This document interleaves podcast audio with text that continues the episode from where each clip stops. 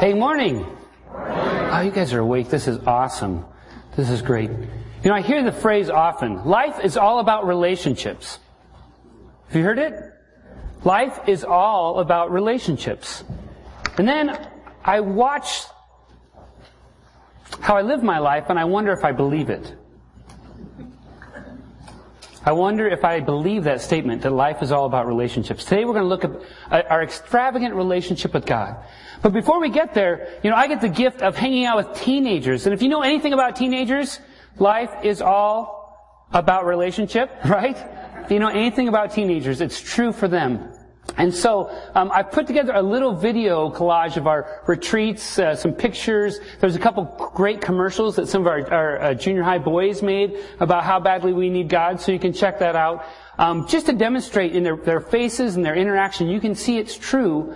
They believe in relationships. And I think they keep me young, they keep me open to how important relationships really, really, truly are. I, I gotta let you know, at the beginning of this clip, there's a staged uh, thing with the guitar. Nobody went insane. It's worth a tiny bit of laugh because you got to laugh when it comes to relationships.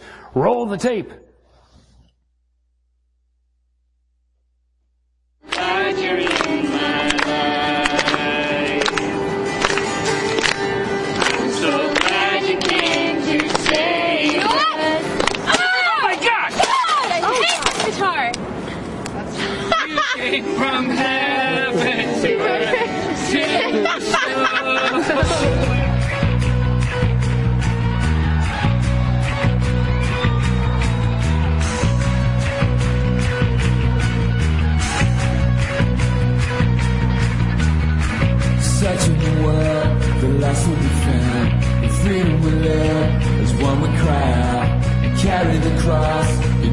Rose again. My God, I'll only ever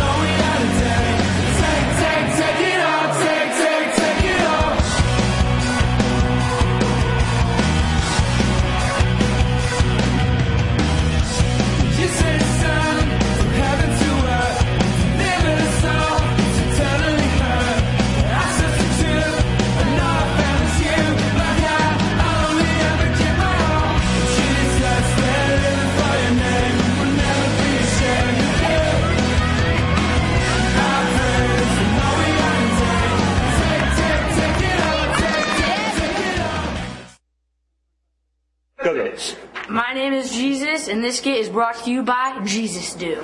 Woo!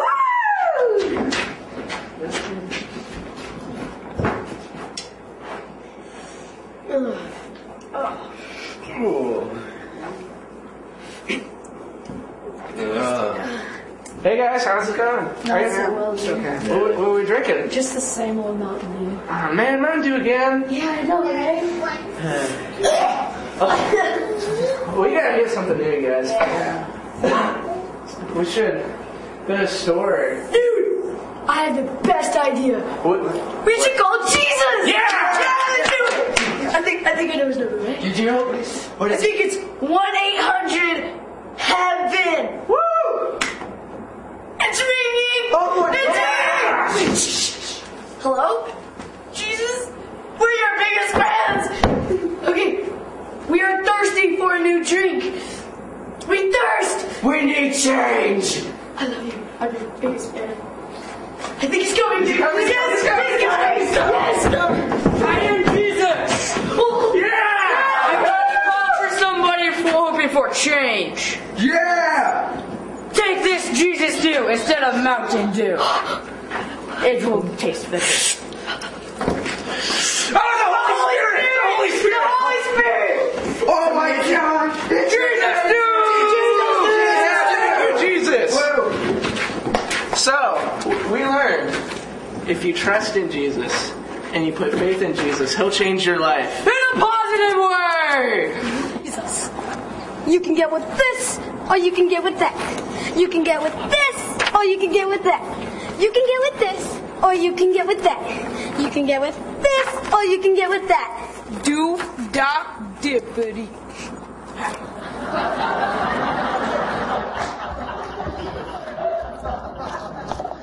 Watch for us at the Oscars next year. Obviously.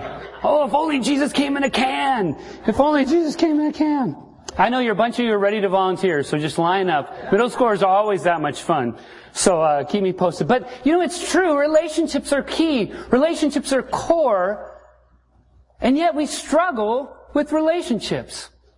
We, we struggle with imagining this extravagant relationship with God. So for, first let me start with the word extravagant. What does it even mean? The word extravagant, it means lavishing, exceeding beyond reasonable bounds, extreme abundance, over the top. The Latin actually, it talks about wandering outside. It's outside the box. Extravagance is outside the box. And so I'm gonna, I'm gonna need your help today because I'm gonna do a little bit of math. Oh, Members of the, the finance team just went, Lyons and math, oh my gosh, can't believe it to be true. But I'm gonna do a little bit of math because we're gonna use this math term, greater than, okay? So it's up there, right? It's greater than. We're going to use this math term greater, greater than. So whenever I go like this, see greater than? I want you to say greater than. Ready? Greater than. See, greater than? I'm now a math symbol. Great.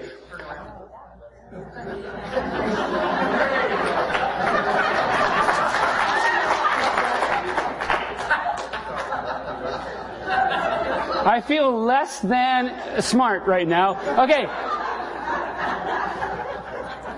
I'm just backing up. Hey, I might use some math today. My greater than sign goes that way. Okay.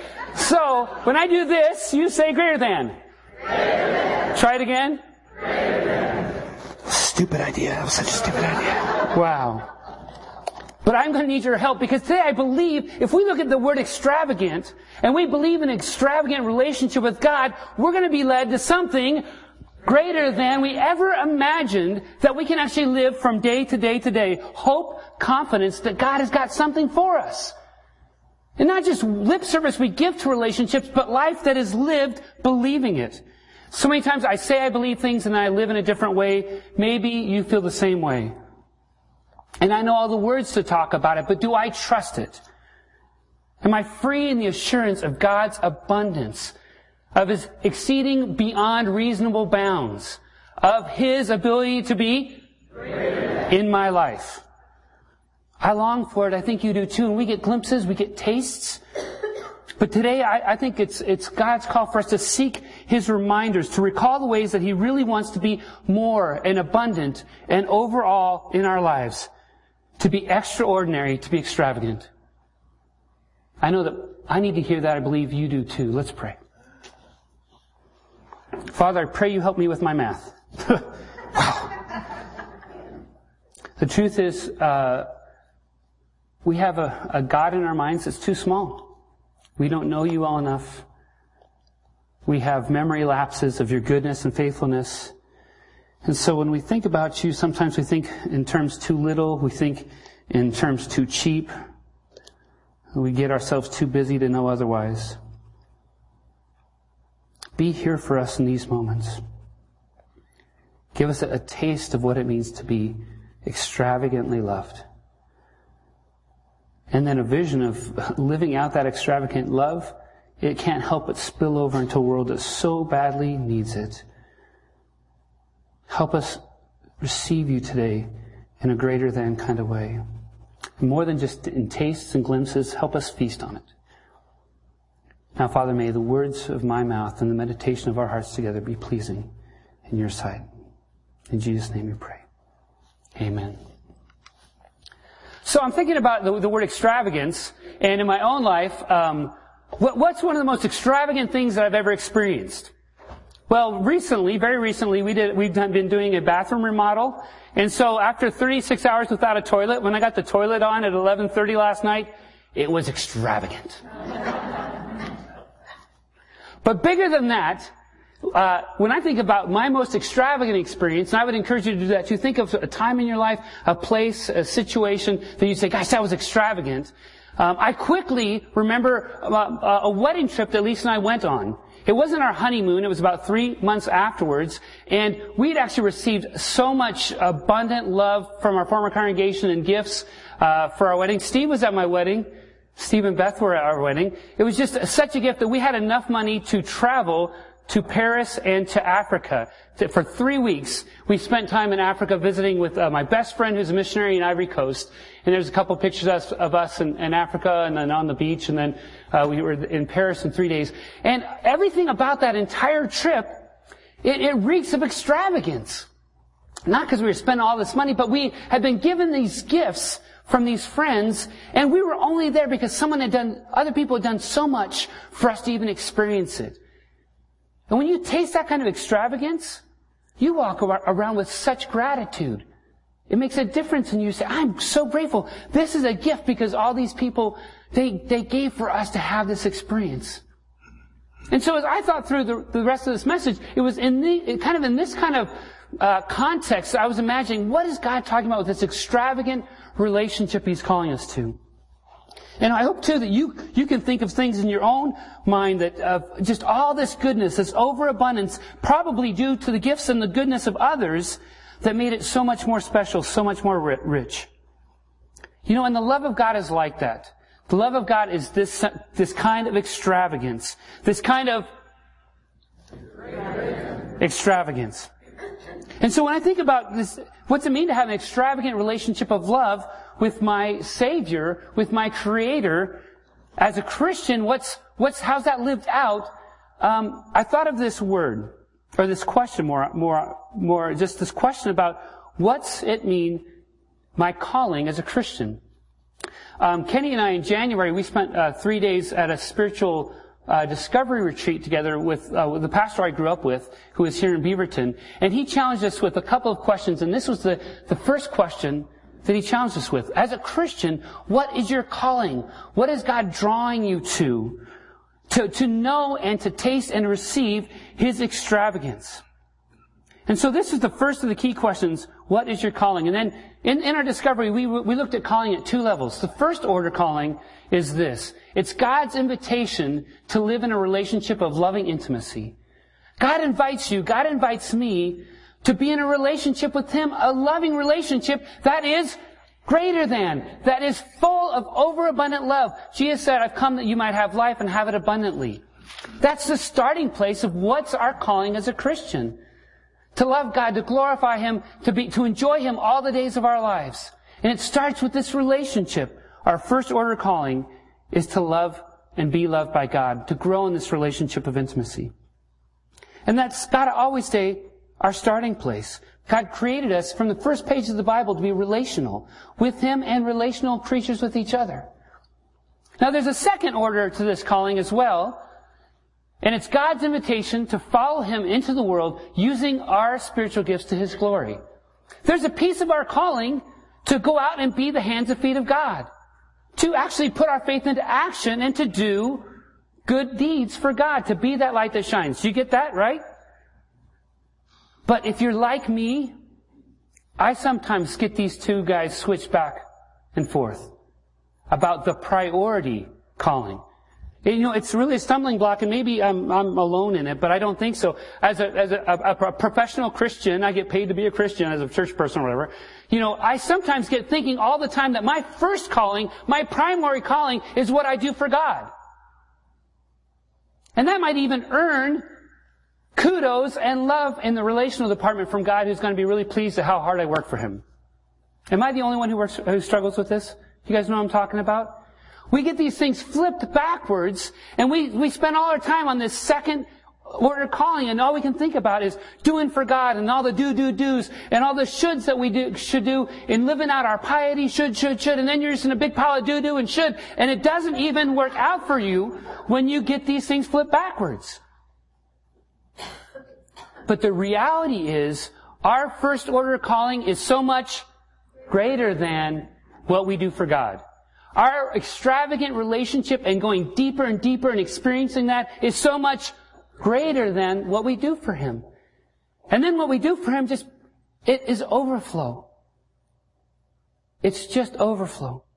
And so at this retreat, Kenny and I and others, we spent time going away, journaling, and reflecting on how much we get this mixed up in our head and how much the extravagance, of God gets minimized when we spend all the time on the do's. Do you get it? Do you know what I'm saying? Do you struggle with this? I hope and pray that the passages that you hear today, which I believe many of you will know already, maybe even have memorized, they'll penetrate more deeply to change this equation back in the way it should be. That our first order calling is greater than what we do for God. And that's the truth of our first order calling. You know, actually, spring break, this reminds me, I hang out with college kids a lot during spring break, and I normally ask them, hey, how's your faith going? The first thing they say to me, always, I'm not getting to church very much. Well, you're in college. I get it. So, well, how's your faith going? Ah, you know what? I'm not, I'm not doing much Bible study. I connect on an occasion with that small group. Uh, okay, how's your faith going? I'm not, I'm not even praying except for big tests. Do you see what they're doing? They got this thing backwards, right? And you and I do too, all the time. I wasn't asking you about what you do for God. I was asking you if you're reaching out, you're calling out, you're being loved on by God who is extravagant. Are you receiving that love? Are you open to that love? Or is all the guilt about what you should be doing pushing it away? My friends, this is a daily thing for me. Is it, is it for you? A daily thing to be reminded that the greater thing is the love of God. So today, we're going to look at some uh, a survey of some scripture and actually look at some metaphors in scripture to drive home the fact that, that God's extravagant love for us is greater than we could ever hope or imagine. And so I might encourage you to write these scriptures down. Some of them are in Kathy, Kathy's readings and some weren't. Um, and like all metaphors, like all language, it's going to fall short of the truth of God for us. But it's the only way we can even think about how to try to grab hold of how big God's love for us and to inform and inspire us. So we're going to look at four metaphors about this extravagant relationship with God that hopefully would penetrate our hearts and we can go a little bit deeper with. All right? Thumbs up? Okay, show me your thumbs. Well done. Thanks for hanging with me. We're going to be doing math and we're going to be doing thumb work. Okay, here we go. The first metaphor is an extravagant father the first picture is God is an extravagant father. So think of the best moments with your dad or your parent. The best moments. The times when you're like, my gosh, my dad, my, my mom, my parent was so right on as a parent in this way, in this way, in this way, in this way. They blessed me. They're always there for me. Let me tell you something. God's extravagant love for us as a father is greater than, help me, is greater than any love we could ever receive from a human parent. Listen to 1 John chapter 1. How great is the love the Father has lavished on us. Lavished. What a great word. Everybody use that word this week in a sentence. I dare you. How great is the love the Father has lavished on us that we should be called children of God. And that is what we are.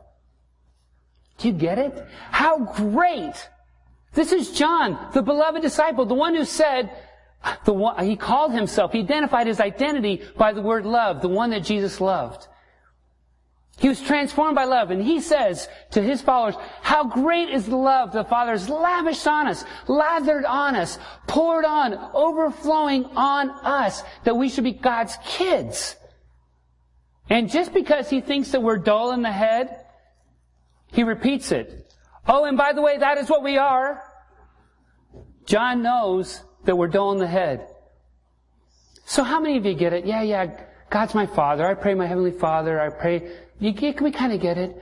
But how many of you go beyond just saying you believe it and feel it?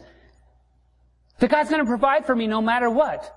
When jobs fail, when finances get tight, when I'm uncertain of the future, God will provide because He is an extravagant Father, period. I would live my life differently if I, at the core of who I am, believed that truth. God is greater than an extravagant father. Can you guys turn that box off because it's not working and it's, uh, I thought it might be helpful and it's actually super unhelpful. Not good at math. I'm not good at technology. I'm not good at, okay. Moving on. So not only is God an extravagant father, God is an extravagant brother. It calls Jesus an extravagant brother. So I'd like you in your mind, think of your siblings. Think of your best siblings, your, your, your favorite brother, your favorite sister, how tight you've been, the experiences you've shared, the times they've always been there for you. And they really know you, but they're still tight with you. Right? I gotta tell you something. The love of Jesus, the of, extravagance of Jesus is greater than that of any brother or sister. By far. Listen to this passage from Hebrews chapter 2. In bringing many sons to glory, it was fitting that God, for whom and through whom everything exists, should make the author of their salvation perfect through suffering. Both the one who makes men holy and those who are made holy are of the same family. This, is, this, this passage is amazing. So Jesus is not ashamed to call them brothers. Jesus is not ashamed to call me a brother. Jesus is not ashamed to call you a brother or a sister. That's amazing. That is amazing to me because one of the most motivating things in my life has been shame that I run from and shame that I use to push people away.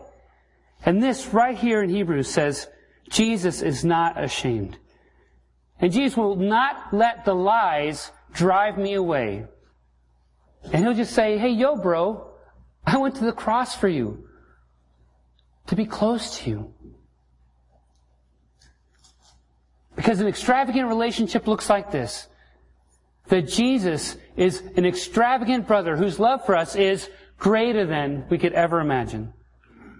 God's our Father, Jesus our brother. Also, Jesus is an extravagant friend. We sing it all the time. What a friend we have in Jesus, right? And we say those words, but do we believe it at a core? So think about your best friend, the person who's always there for you, never fails. Name that person in your, in your name, in your head. And let me tell you, you know what? Jesus as an extravagant friend is so much greater than the person you just thought of in your head. By far. John 15, 15 says this.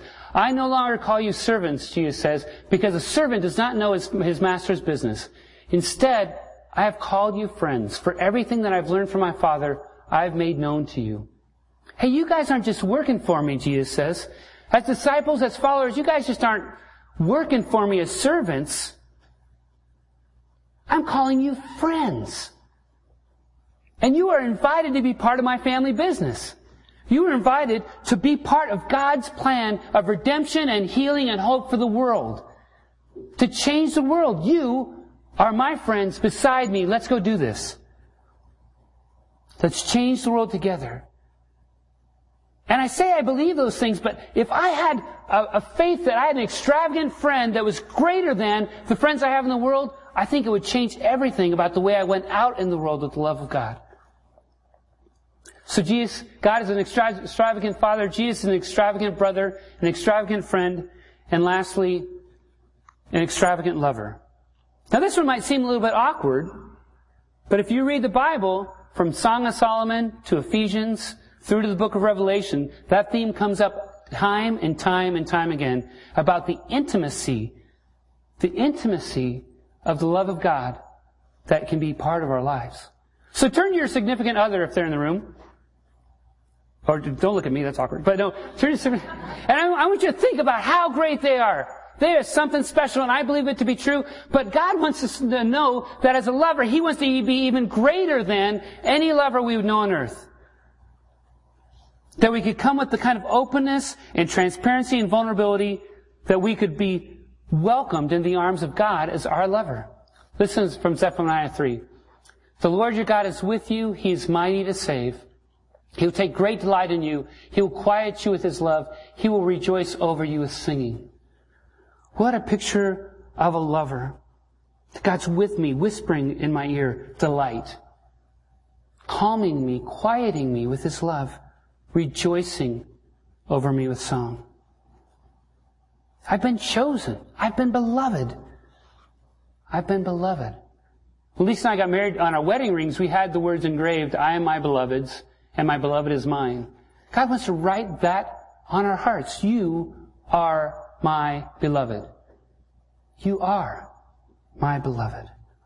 And we say that we believe those things, but do we feel it down here? Do we live differently because we know that we know that we know that no matter what we do, no matter what we experience, God loves us right where we're at? Do we? In closing, I want to share a passage that, hopefully will sum it all up.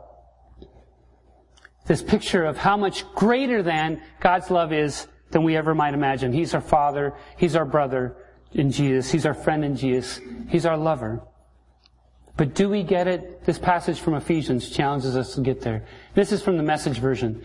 My response is to get down on my knees before the Father, this magnificent Father who parcels out all heaven and earth. And I ask Him to strengthen you by His Spirit, not a brute strength, but a glorious inner strength that Christ will live in you as you open the door and invite Him in.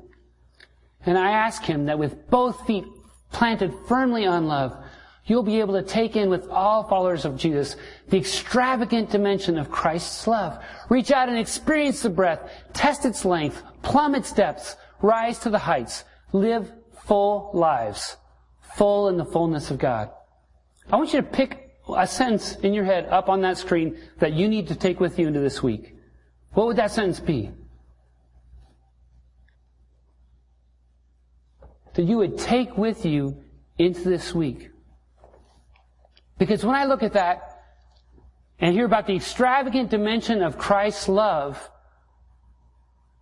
and the challenge to take it in, that we need even prayer to take it all in, to receive it all in, so that we can what? Live full lives. Live extravagant lives because of an extravagant relationship we have with the God who's our Father, with Jesus who's our brother, our friend, our lover. Live full lives, full in the fullness of God. They actually would make it, it would make us to live greater than lives. Greater than we've been living. Because if you think about God, oh, by the way, that's called theology. You're all theologians. If you think about God, I would challenge you that your God's pretty small. My God's pretty small sometimes because I got issues in my life. I'm like, God, God can't take care of that. I've compartmentalized it. I got healing that I still need to do in my life. Ah, I don't think God's big enough to take care of that. But if you listen to these themes in Scripture and you take it all in, we, we can't help but walk away saying, God is so much greater than everything else. Let me close with this. Uh, it, it, during the time of the discovery retreat I was on, I was reading some Henry Nouwen, and he has three challenges for us to be reminded that we are the beloved and to grasp that we are the beloved. And this is how Henry Nouwen puts it. Three things. First, keep unmasking the world about you for what it is. Manipulative, controlling, power hungry, and in the long run, destructive. The world tells you so many lies about who you are. These feelings, strong as they may be, are not telling me the truth about myself. You know, on that retreat with the middle schoolers, we took mirrors with us. And we had the kids write on their mirrors how they thought God saw them. And what messages the world told them about themselves and they thought about themselves in, in their own heads that were destructive and negative and harmful. And you wouldn't believe the kind of things that kids put on these, these mirrors. Ugly, no good, shame, unlovable. But we wrote them in, uh, in whiteboard markers and then we wiped them off. And then we told them to write the truth of God in Sharpie. Mine says beliked. Because I think beloved's not cool. But we have to keep unmasking the world for its lies. Second, it says keep looking for people and places where the truth is spoken and where you're reminded of your deepest identity as a chosen. Hey, that's why you're here. Right? To be in a place, to be with others, to invest deeply in relationships where someone who knows you and knows all your flaws says, you know what, you're still precious to me and you're precious to God. Keep going to those places. And lastly, Keep celebrating your chosenness constantly. This means saying thank you to God and having, for having chosen you and thank you to all who remind you of your chosenness. Living lives of gratitude. It changes everything. Our three weeks in Africa and, and, and, uh, and um, France, the whole time I'm walking around with gratitude and I'm seeing the world differently because I wouldn't even been there except for the abundant, extravagant love of people who got me there. I walk differently when I'm celebrating my chosenness and saying thank you. I challenge you to think of those things too. So we finished up the retreat, uh, Kenny and I did with uh, writing a, a prayer, really, about, about this question. So what's your longing? In light of all that we've talked about, what difference does it make? What do you long for? What do you want from God? What are you seeking and saying, okay, I want to know that there's a greater than relationship with you, and I'm tired of giving a lip service. Help me. Help me get there. So I'm going to pause for a moment and let you write that prayer on your heart. What do you most long for? What do you most wish for? What's your heart's cry to God? Maybe an image, a key word that would help you be able to take it all in. And I'll give you one minute.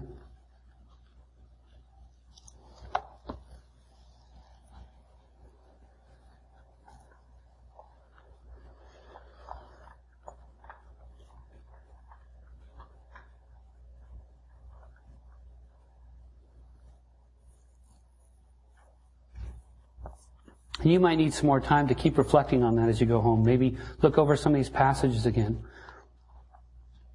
But I'll just share what I ended up with, and the picture really is just snuggling with God. The picture was snuggling with God like I get to snuggle with my kids, that God would hold me like that. And this is my prayer, to be resting in the embrace of my Heavenly Father, who likes me as much as He loves me, constantly refreshed by the truth of His blessing of me as His beliked.